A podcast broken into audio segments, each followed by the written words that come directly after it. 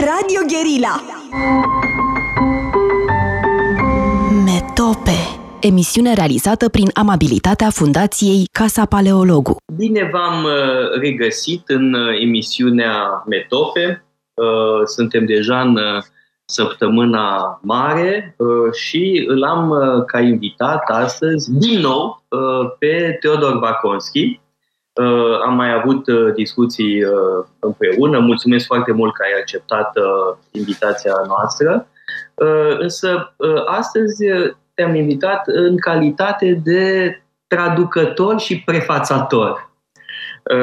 E vorba de o carte pe care înțeleg că ai citit-o cu enormă plăcere, așa cum mi s-a întâmplat și mie să o găsesc la Paris într-o librărie. Am citit-o în câteva ore, uh, cu mare pasiune, uh, cartea uh, doamnei Chantal del Sol, La fin de la cretiente, în românește, Sfârșitul creștinătății. Traducerea este făcută chiar de Teodor Baconski și cartea a apărut la editura Spandugino, care văd că scoate numai lucruri minunate, da? una după alta, cărți superbe. În primul rând, seria de autor uh, Teodor Baconski. Da?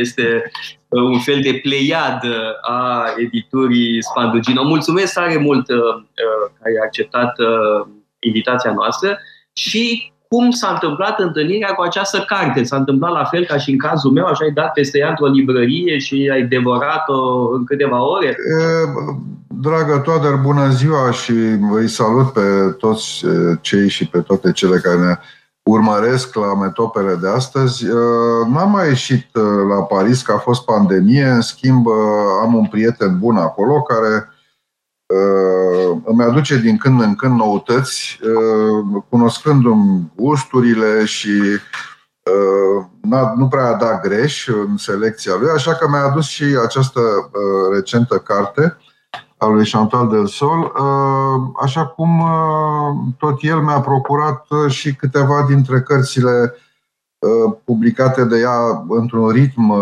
alert, care dă seama de pline maturități creatoare în ultimii ani. De pildă, L'âge du renoncement, care e iarăși o carte, zic eu, care ar merita o traducere românească. De fapt, Chantal del Sol nu e necunoscută în România pentru că deja prin anii 2000 uh, editura Polirom i-a tradus o, o carte de uh, politologie, de știință politică. Um, și pe de altă parte, Universitatea Babeș-Bolyai din Cluj a, i-a conferit un doctorat honoris causa deci, cred că ea a fost uh, de mai multe ori invitată în România și uh, a frecventat acele cercuri intelectuale uh, interesate de cristalizarea unui curent politic creștin-democrat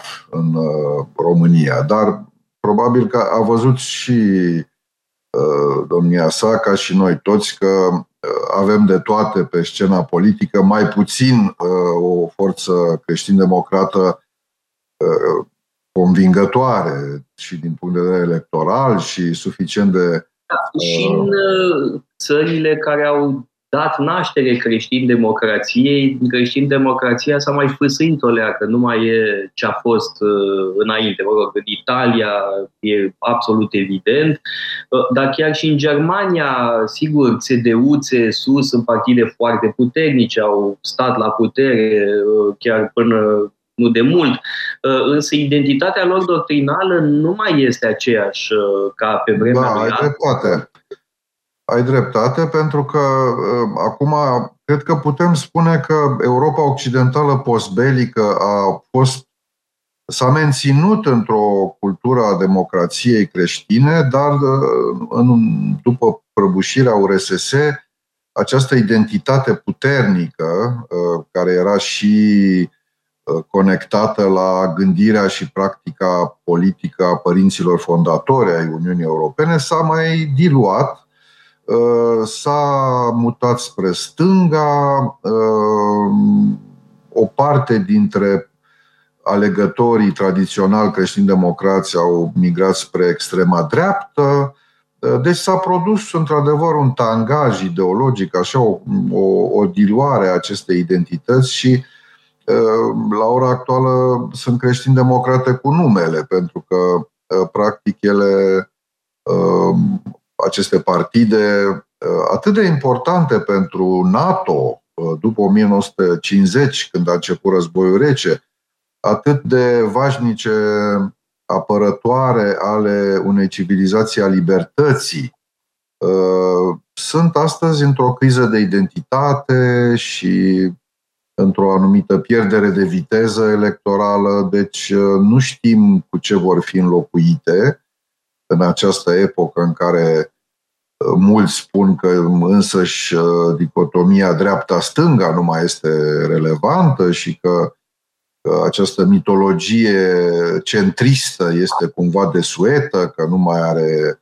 acoperire în felul în care uh, diversele electorate privesc uh, realitatea sociopolitică, economică, în prezența revoluției tehnologice și a globalizării. Acum, sigur că evenimentele tragice din Ucraina uh, vor lămuri poate și acest aspect, în ce măsură coeziunea politico-militară a Occidentului ca pavăza lumii libere depinde și de regăsirea centrului politic. Deci a, de uh, ieșirea din această, în primul rând, din uh, extremism și, în al doilea rând, din uh, războiul cultural civil intern pe care, care macină Occidentul, tocmai pentru că s-a descentrat și a pierdut. Uh, Iată-mă, înainte de a trece cu adevărat în substanța acestei cărți excelente scrise de Chantal Delson, nu pot să uh, nu remarc uh, o mică diferență între noi. În urmă cu câteva zile, acum o săptămână și ceva, ai scris o postare uh, pe Facebook spunând că speri că în fața uh, agresiunii ruse vor înceta sterilele și stupidele războaie uh, culturale din Occident. Și eu am scris imediat uh, și am spus, ba nu, eu cred că vor continua bine mersi, tocmai pentru că sunt stupide.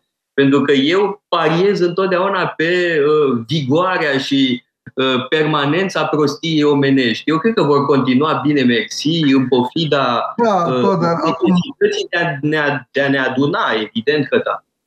Da, acum sunt, uh, din câte am văzut, cam două linii de analiză uh, privire la tabloul postbelic al Europei Occidentale și al lumii uh, euroamericane. Unii zic că în fața unui, unei amenințări existențiale, nu, care este această Rusia agresiv revizionistă, Rusia care ne-a adus în, a adus în sufrageria Europei războiul, în forma lui cea mai doasă, Asta va determina taberele beligerante din războiul cultural la care ne referim să renunțe la agenda lor, care este una de diviziune, evident, și să-și dea seama că a stabili cu precizie numărul exact de genuri sau de sau a exercita poliția gândirii prin corectitudinea politică nu reprezintă cu adevărat ce ne arde mai tare acum, ci că e mai degrabă cazul să revenim la valorile fundamentale pe care să le apărăm împreună dincolo de diferențele astea de sensibilitate politică și ideologică. Și alții da. care spun că, din potrivă, Uh, războiul propriu-zis din Ucraina nu va face decât să alimenteze și mai mult extremismele uh, și, prin urmare, clivajele uh, din interiorul societăților occidentale. Acum, sigur, asta poate că e dilema dintre ou și găină.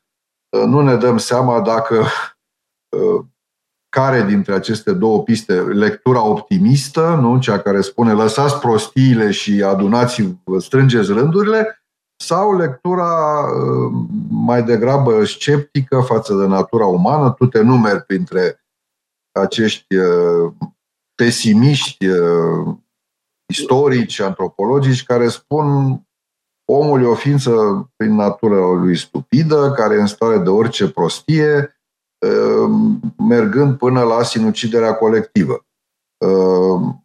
Bun, sigur, nu avem acum cum să fim siguri de una sau de alta dintre aceste două evoluții postbelice și nici măcar nu putem vorbi de o perioadă postbelică pentru că evenimentele sunt în plină desfășurare și e greu de anticipat un termen al conflictului.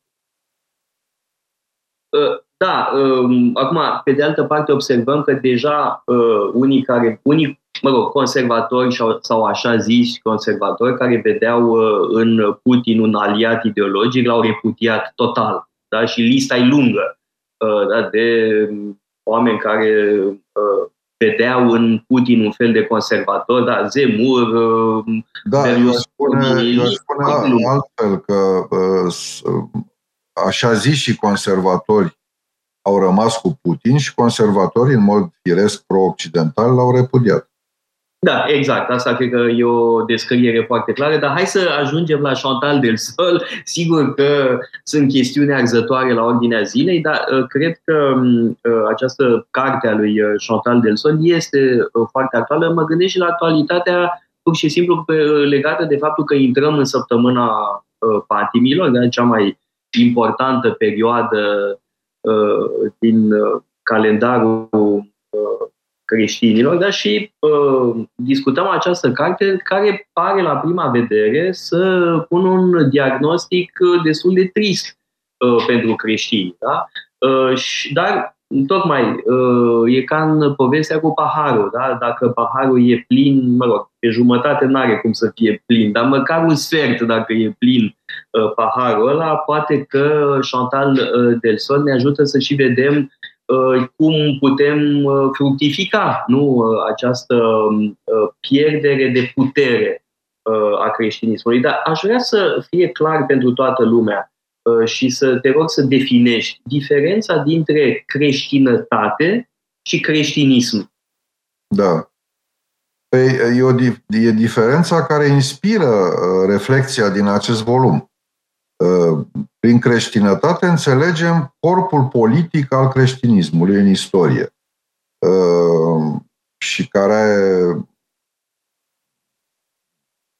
corespunde destul de puțin învățăturii lui Isus Hristos și care s-a apretat creștinismul ca religie revelată, monoteistă, la tot felul de alterări și uh, instrumentalizări, la tot felul de abuzuri și la tot felul de uh, comportamente, uneori individuale, alteori comunitare sau statale, imperiale, care l-au compromis în fața mentalității moderne rezultată din iluminism, din antropocentrism, din, uh, din uh, convingerea că rațiunea trebuie să guverneze toate deciziile uh, individuale și uh, obștești. Pe când creștinismul este pur și simplu uh, religia fondată de Hristos uh, cu o biserică uh, care este definită și paulin și neotestamentar ca Uh, trup mistic al capului bisericii, care este Isus Hristos și acest trup mistic uh, nu era probabil uh, gândit de, în primele generații creștine, în generațiile de dinainte de Constantin cel Mare, nu era gândit ca un vehicul politic, nu? Ca un, un instrument pentru cucerirea și conservarea puterii lumești. Uh, și această tensiune între uh, împărăția lui Dumnezeu ca împărăție scatologică, o împărăție metaistorică, dincolo de timpul trăit al generațiilor umane și uh, împărăția prințului acestei lumi, deci toate expresiile politice ale uh, uh, voinței de putere și inevitabilului abuz de putere la care conduce această voință de putere. Deci Chantal del Sol e un filozof catolic care, bineînțeles, pe baza unei îndelungate și fructoase cariere universitare, dar și ca autor, uh, ia act, de fapt, de uh, zbaterile în modernitate ale acestui creștinism politic pentru a menține creștinătatea în priza istoriei, pentru a menține actualitatea unui imperiu creștin pe pământ. Uh, și ea nu face decât să ne aducă aminte că după Marea Ruptură Revoluționară, uh, când s-a intrat în această logică a modernității, uh, încercările bisericii catolice în speță, ea se referă în special la catolici, pentru că e catolică și probabil n-a interesat-o, n-a, a fost atrasă de chestiunea teologiei politice la, Lute, la protestanți și la ortodoxi. Dar în lumea catolică asta s-a întâmplat în mare după 1789. Uh, practic, biserica a devenit o, o, o citadelă, o citadelă a reacționarismului, deci a, a contestării radicale a modernității, cu tot ce aducea ea bun sau rău. Uh, și în tot secolul XIX, uh, catolicismul n-a făcut decât să uh, blesteme, să dezavueze, să critique, să respingă sub toate formele acest, uh, această nouă realitate istorică, politică și, până la urmă, această nouă psihologie a individului care se simțea emancipat, uh, se percepea pe sine ca actor și protagonist al unei istorii umane autonome, care uh, poate să ia cursul pe care îl decide consensul general, ca să zic așa, într-o anumită țară, de pildă. E, și uh, Chantal del Sol asta face, demontează, adică ne arată de ce aceste tentative uneori disperate de a reîncarna cu orice preț un creștinism politic, adică o creștinătate, o Europa cristiană, în care există un singur suveran, o singură lege și o singură credință. Au dus la fascisme, de exemplu, în uh, mai puțin poate în Italia musoliniană, dar de pildă în uh, peninsula iberică, nu? unde uh,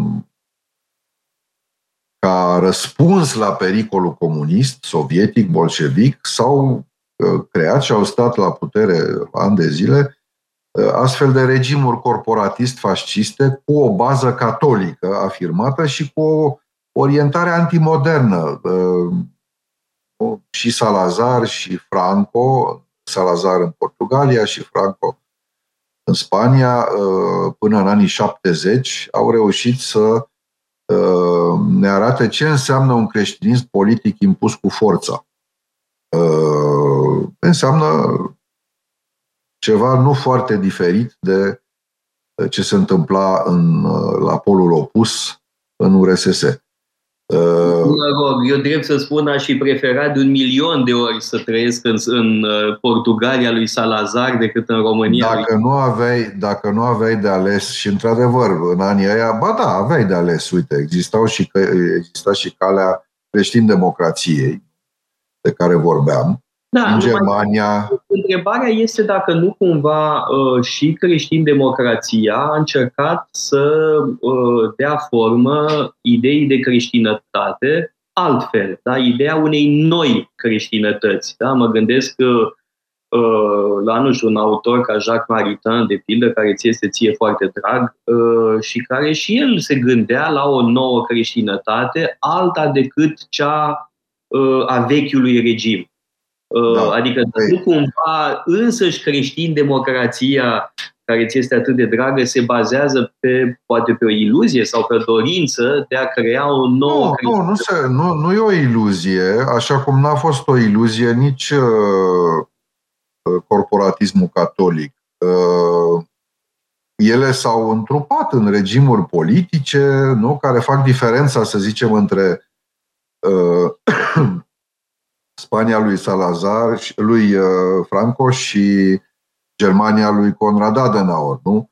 care a adoptat o Constituție democratică și care a aplicat cu adevărat, nu cum face Uniunea Europeană astăzi, principiul subsidiarității, nu? deci autonomia locală, așa încât nu au fost iluzii, dar din ceea, ceea ce merită spus este că singura formă de conciliere între tradiția creștină, cu toate valorile și învățăturile ei morale, cu toată spiritualitatea ei, cu tot patrimoniul ei teologal, politic, cultural și democrația modernă, s-a făcut prin această joncțiune creștin-democrată, pentru că asta tocmai a demonstrat, pe bazele unui umanism creștin, că uh, nu există doar uh, inchiziție versus uh, umanism ateu. Există și o posibilitate a unui umanism creștin. Și acest umanism creștin se poate împăca foarte bine cu pluralismul democratic, cu drepturile omului, cu tot ce definește o democrație modernă. Deci sunt căi diferite prin care creștinismul s-a adaptat la modernitate. Pe de o parte, în stilul celebrei bule papale Silabus, care în secolul XIX făcea o listă nesfârșită de erezii ale modernității, incluzând aici modernismul ca curent teologic catolic, și de partea cealaltă, pe bazele umanismului creștin, creștin-democrația din Germania, Italia, Franța, în definitiv și Charles de Gaulle a fost uh, un uh, lider național și european care uh, gândea în termeni creștin-democrați. Deci avea... Trebuie să luăm o scurtă pauză publicitară și revenim peste câteva minute. Metope Emisiune realizată prin amabilitatea Fundației Casa Paleologu. Am uh, revenit în direct împreună cu Teodor Baconski și tot am auzit uh, foarte multe publicități, încât uh, va trebui să-mi fac și o propria publicitate. Era un cântec, dacă nu mă înșel, al lui Jacques Dutron, cu Je fais ma propre publicité, da? și ma propre publicité include premiile Casei Paleologu pentru elevi și studenți, da? care e un concurs de eseu și apoi de discurs. E un proces destul de complex, are mai multe etape, participanții trimit un eseu, îi selectăm, apoi uh, vor participa la un curs uh, de retorică cu mine, vor pregăti discursuri și apoi urmează decernarea premiilor, da? deci începând cu uh, luna mai, chiar la începutul lunii mai, pe 7 mai, dacă nu mă înșel, începe acest lucru și după aia tot pentru elevi și studenți vom face o școală de vară la începutul lui iulie. Um, eu am fost foarte încântat, mă rog, mai de mult, să țin, conduc ani de zile o școală de vară uh, la Berlin, uh, la European College of Liberal Arts, așa că sunt foarte bucuros să reiau ceva asemănător mai puțin uh, ambițios, uh, va dura o săptămână, chiar mai puțin de o săptămână, și are ca temă uh, educația morală, a caracterul cui îl lăsăm, da? pentru că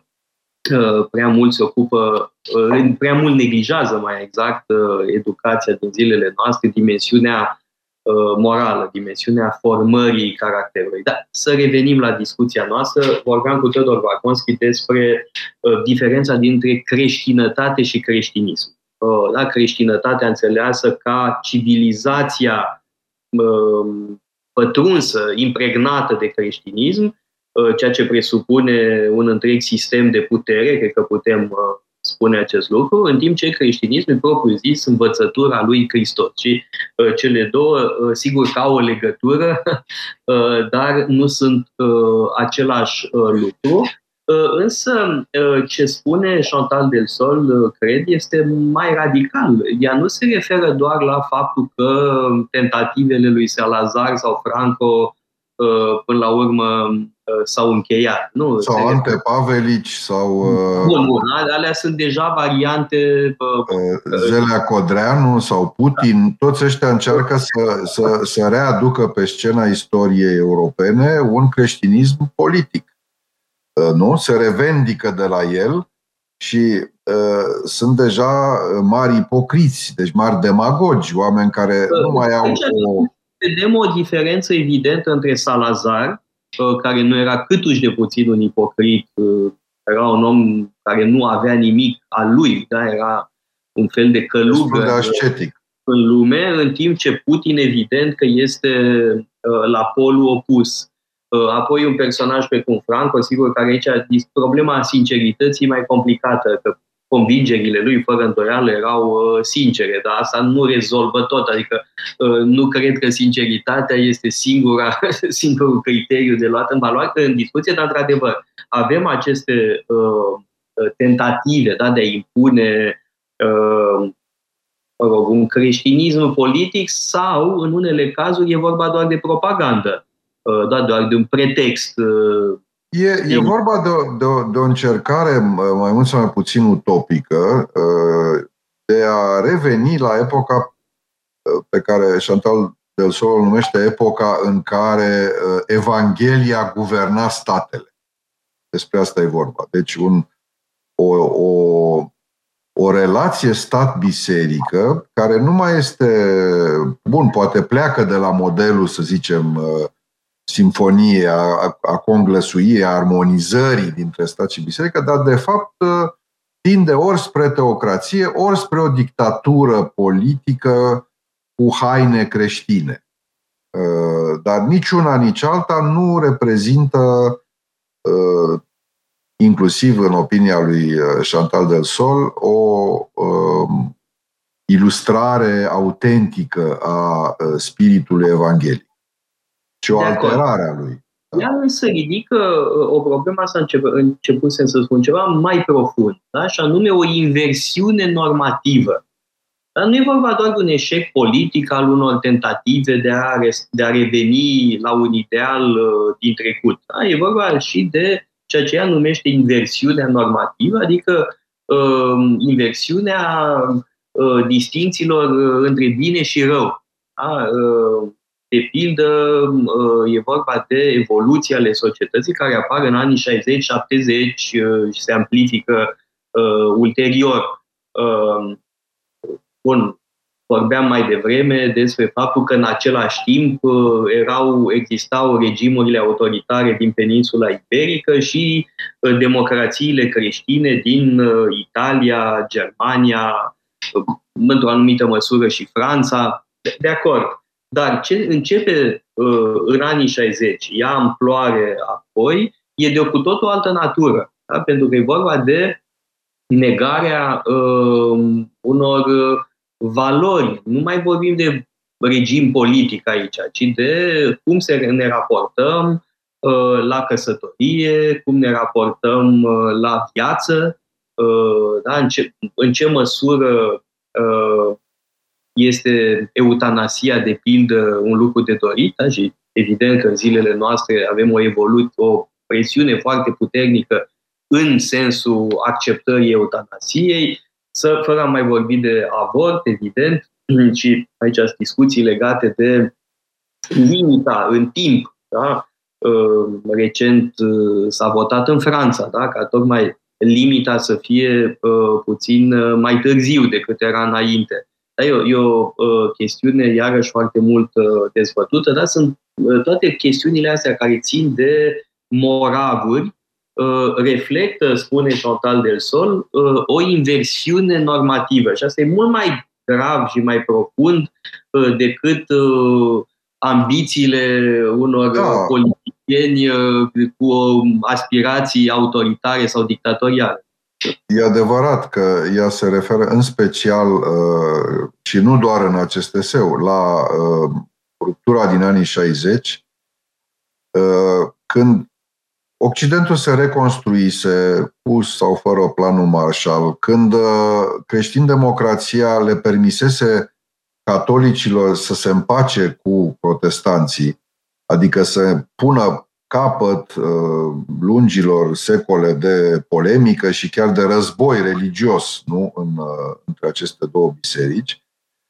Uh, și când un, un nou impuls al cu o latură vădit marxistă a, a gândirii revoluționare a dus la, a reanimat și uh, anticlericalismul din secolul XIX și până la urmă un, un soi de dorință vehementă de decreștinare a societății. Dar ea vede asta ca pe o revenire la păgânismul antic. Adică observă pe bună dreptate că monoteismul iudeo-creștin are ca sursa moralei individuale și publice decalogul, adică revelația lui Dumnezeu. Dumnezeu este cel care prin Moise le comunică oamenilor principiile morale, fundamentale. Și, bineînțeles, în noua lege a lui Isus Hristos, aceasta, este, această morală revelată este completată printr-o religie a iubirii, a solidarității, a, a jertfei de sine. Ori ce constată Chantal del Sol este că statele occidentale, societățile occidentale după anii 60, au, au, au mutat sursa moralei din biserică către stat. Exact așa cum era în antichitatea greco-romană când uh, religia era un, un, uh, un zei, în niciun caz zei olimpieni, nu era o sursă de morală. Uh, ca dovadă, nu putem să recitim să, miturile grecești sau și să constatăm imoralitatea constantă a olimpienilor. Nu? Ehm, în schimb, statul era cel care dădea legi, inclusiv morale. Deci el era cel care, prin, ehm, sub o formă sau alta, stabilea granița dintre bine și rău. Ehm, și, practic, Biserica creștină în apus a fost treptat deposedată de această prerogativă, nu? de a stabili care, sunt, care este granița între bine și rău și ce este acceptabil și ce nu. Uh, iar în, în uh, anii din urmă, vedem asta că practic statele democratice occidentale au uh, își asumă acest oficiu de sursa moralei publice, constituind tot felul de comitete de experți, mai mult sau mai puțin diverse din punct de vedere profesional și chiar religios sau spiritual, nu fac un fel de conclavuri în care se stabilesc pe baza unor studii, reflexii și uneori pe baza votului, uh, cam care sunt. Uh, da, comitete de etică. Da, comitete de etică, așa, și uh, ele să se ocupă de chestia asta, să-ți spună, dar ele se ocupă de morala publică, împingând mereu mai departe frontierele libertății individuale. Deci asta este caracteristica acestui uh, uh, exercițiu. Nu? Adică în ce ele se ocupă cu desfințarea oricărei interdicții. O desfințare graduală care uh, ar putea să uh, provoace anarhie sau să provoace ceea ce vedem deja, acest conformism al nonconformismului. Toată lumea e nonconformistă. Deci toată lumea e într-un fel sau altul același lucru și nu mai are uh, cu adevărat libertate, pentru că libertatea presupune o diversitate reală, nu o diversitate dogmatic proclamată, dar uh, care de fapt îi obligă pe oameni să gândească uh, într-o singură manieră. Nu? Deci, asta e inversiunea normativă. Este momentul istoric în creștinismul apusean când biserica Uh, nu mai, nu mai are uh, dreptul uh, de a ne spune ce e bine și ce e rău. Și asta, bineînțeles, că pune într-o criză totală și restaurațiile unui creștinism politic, nu? deci nu mai e cazul de așa ceva, și pe de altă parte îi pune pe creștinii practicanți constituiți în comunități vii într-o situație uh, ingrată de marginalizare sau, în orice caz, uh, ei sunt cumva obligați să trăiască acest conflict. Ești fidel învățăturilor morale de curse din Evanghelie și propovăduite până la altă ieri de Biserica Creștină sau uh, în calitatea ta de cetățean al unei democrații postmoderne, Uh, nihiliste, antropocentrice, individualiste, hedoniste, uh, trebuie să fii cel puțin schizofrenic, adică, de pildă, în cazul homosexualității. Creștinul trebuie să spună, să accepte pe linia moralei biblice că asta e un păcat și în același timp ca un cetățean care nu vrea să fie acuzat de nimic, o să spună simultan că e un drept sau că este o, o practică pe deplin naturală și normală și în orice caz care nu poate fi condamnată moral. Ori ea surprinde această tensiune dintre creștinismul viu și noua morală de stat, generată de comitete de etică și își dă seama că în acest fel creștinii trebuie să nu să revină în catacombe, că nu îi persecută nimeni într-o democrație funcțională, adică nu sunt propriu zi, nu, nu s-a introdus delictul de opinie, deși dacă ne uităm la cazuistica recentă a aplicării principiilor corectitudinii politice în Statele Unite și nu doar, vedem că, da, pe alocuri s-a introdus delictul de opinie. Deci, practic, în numele diversității, nu ai dreptul la o opinie diferită dacă ea nu se subsumează acestui, acestei gândiri unice, ești eretic. Deci statul preia și funcțiile inchizitoriale, nu doar pe cele morale, ale uh, pe care le exercita. Soft, de, de inchiziție soft, da? care nu are nevoie uh, să aibă pe Inchiziție soft, într-adevăr, uh, dar care, de exemplu, presupune anchete mult mai scurte și verdicte mult mai prompte nu? Uh, în logica etichetării și a demonizării oricărei opinii diferite. Da. Să, um, uh, să te spuneam de uh, statutul creștinismului. Uite, e un aspect pe care ea depinde, nu-l discută, pentru că nu asta este scopul cărții ei. Creștinismul este, la ora actuală, cred că se poate spune asta, religia cea mai persecutată din lume. Uh, și nu numai în regimuri uh, totalitare sau în uh, țări islamiste, dar și se întâmplă în mod constant lucruri și în Europa. Da? Biserici stricate, devastate, preoți atacați, bătuți, scuipați, insultați și așa mai departe. Da? Deci ăsta e un aspect care nu intră în ce descrie Chantal del Sol în carte, pentru că, așa cum spuneam, esențială la ea este problema inversiunii normative. Uh, și ea mai spune ceva, că de fapt este o inversiune a inversiunii. Uh, că și da. creștinismul a operat o inversiune normativă. Da, ea spune că creștinii contemporani pățesc ce le-au făcut ei păgânilor. Uh, și că, da, statul, statul moralist este parazit, în sensul că trăiește din substanța creștinismului. Uh, da, e o, o, o privire într-adevăr uh, ironică și tragică totodată, cu, care presupune mai degrabă o filozofie circulară a istoriei, adică o, o filozofie, o, o filozofie a eternei întoarceri. Aici Chantal del Sol e destul de păgână. Da, la prima vedere s-ar putea spune că este revanșa lui Iulian Apostatu. Dar doar la prima vedere, pentru că, de fapt, Iulian Apostatu era un spirit eminamente religios. Și, și uh, aproape monoteist.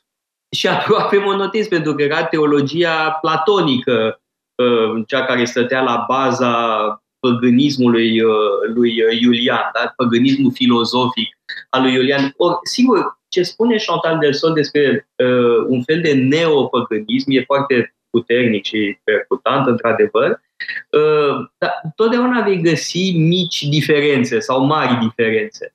Da? Uh, de pildă, sigur, în, mate- în problema homosexualității, oricum termenul nu exista în antichitate, termenul a fost creat mult mai târziu.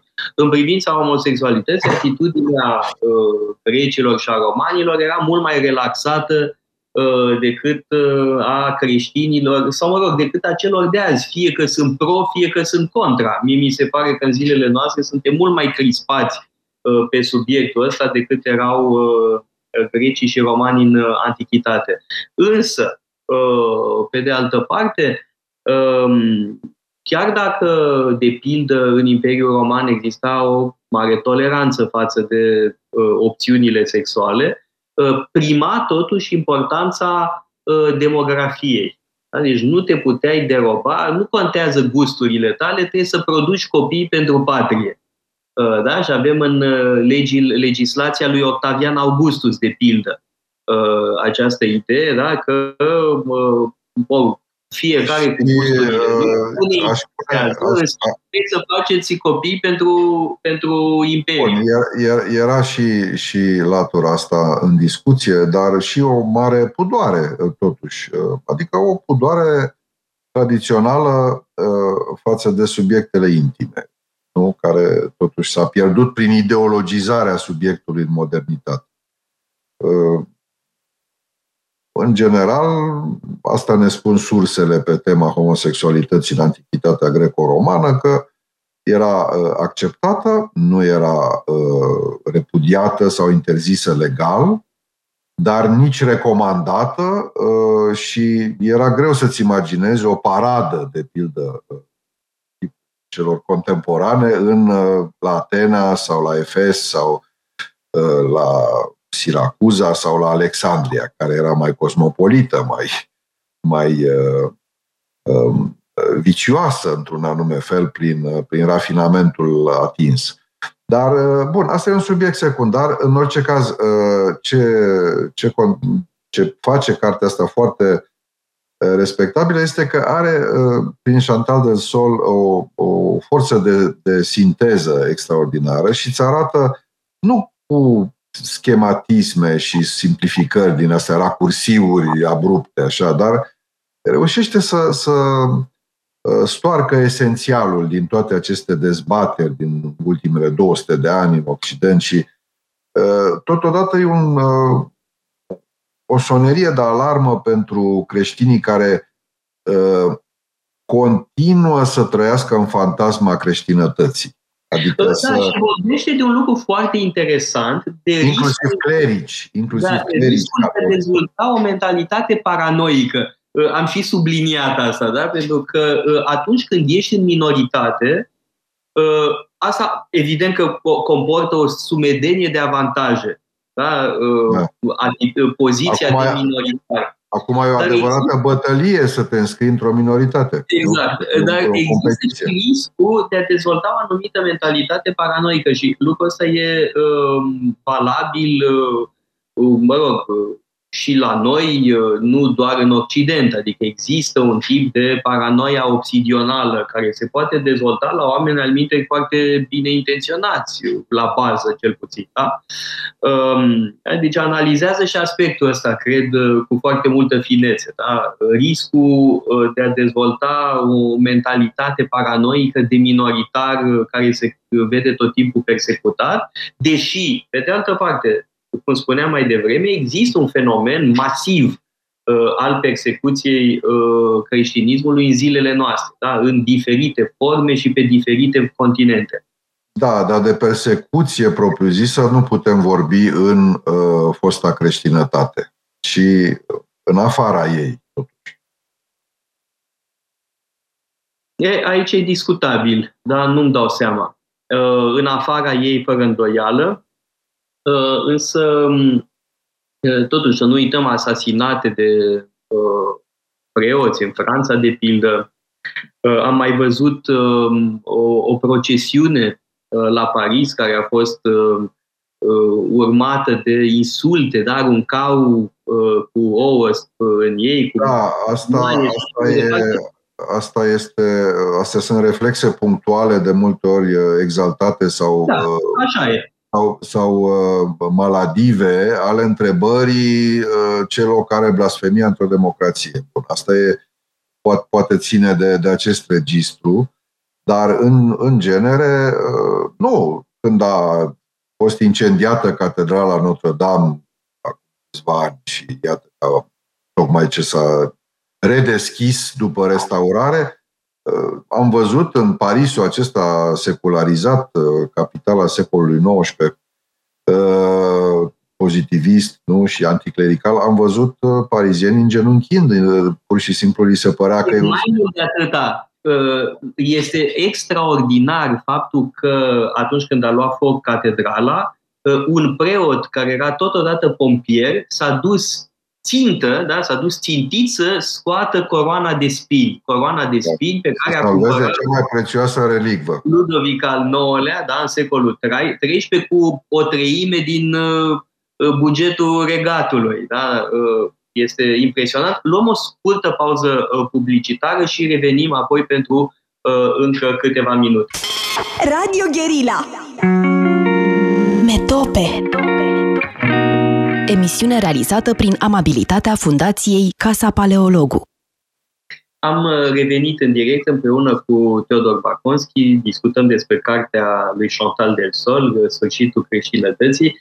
Trebuie să mărturisesc că eu acum mă aflu la Asizi, Uh, în Italia uh, pe urmele Sfântului Francisc și n-am impresia că aș fi ieșit din creștinătate, că e plin de pelerini, uh, dar ai, ai impresia că trăiești într-un, într-o mică republică teocratică, da? e plin de călugări franciscani, de clarise, de altfel eu stau acum la o mică mănăstire de clarise și trebuie să spun că am ajuns aici pur și simplu pentru că citeam o carte foarte bună despre Sfântul Francis din Asizi, care mare, groasă, impresionantă de chiar a Frugoni, una dintre cele mai bune specialiste și m-am gândit că voi citi uh, cu mai mult folos cartea asta la Asizi uh, decât la București. Evident, uh, pregătesc totodată o călătorie aici la Asizi, la Perugia de asemenea, Spoleto, care este aproape.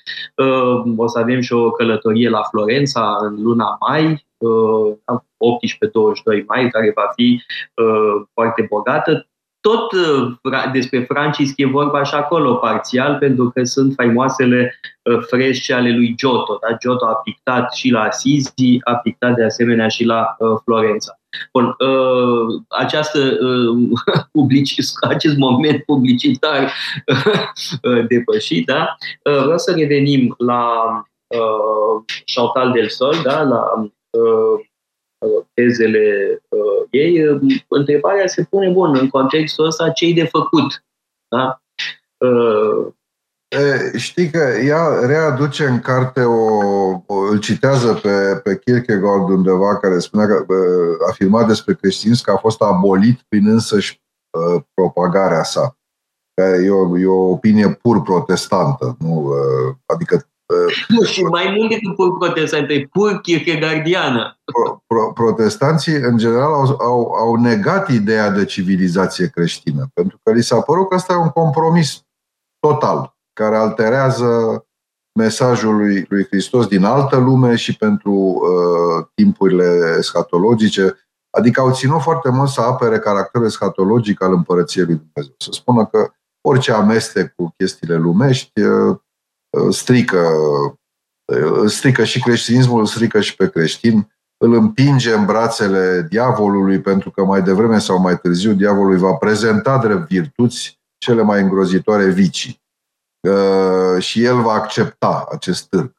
Deci, e, și aici vezi că sunt un, mulți conservatori contemporani, lucizi, realiști, moderați, ca orice conservator autentic și care spun ok, nu mai putem avea un imperiu creștin și nici măcar, uh, nu știu, papa nu mai poate încorona împărații Occidentului. Nu? Uh, dar ei, când acceptă acest stadiu al istoriei, uh, spun pe de altă parte, da, dar trebuie să apărăm civilizația creștină.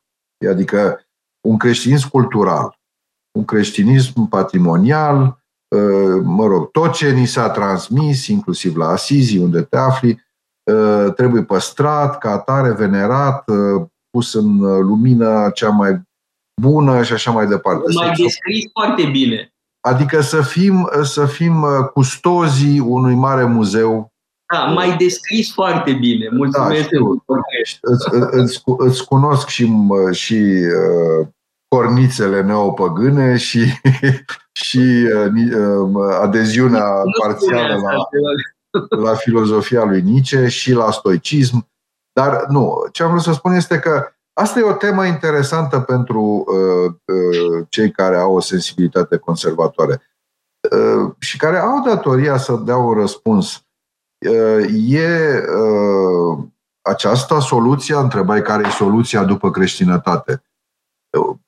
Chantal del Sol spune că, din potrivă, în momentul în care creștinii vor renunța la ambiția de a stăpâni lumea, vor redeveni ucenici ai lui Hristos care uh, au puterea de a-i convinge și pe alții.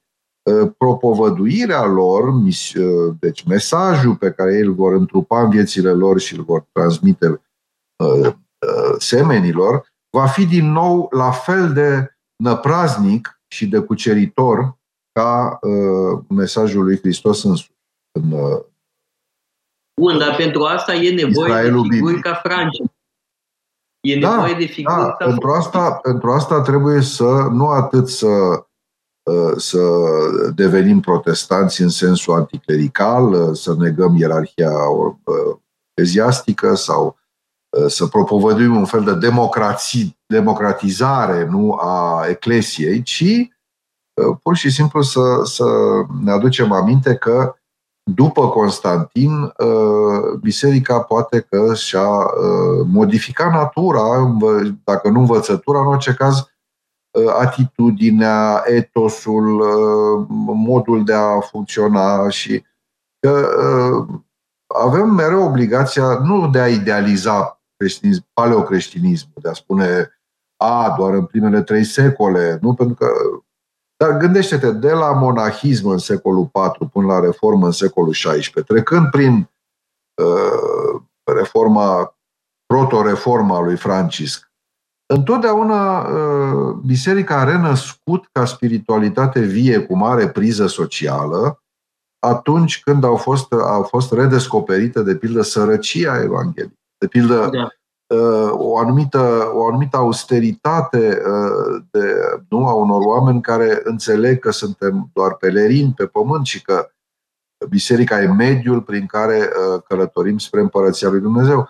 Aceste teme sunt recurente în istoria bisericii și eu cred că și de data asta, după ce au avut loc toate dezvrăjirile lumii moderne, creștinii au ca perspectivă tot această reîntoarcere la ce vedem ca mod de viață în cele patru evanghelii.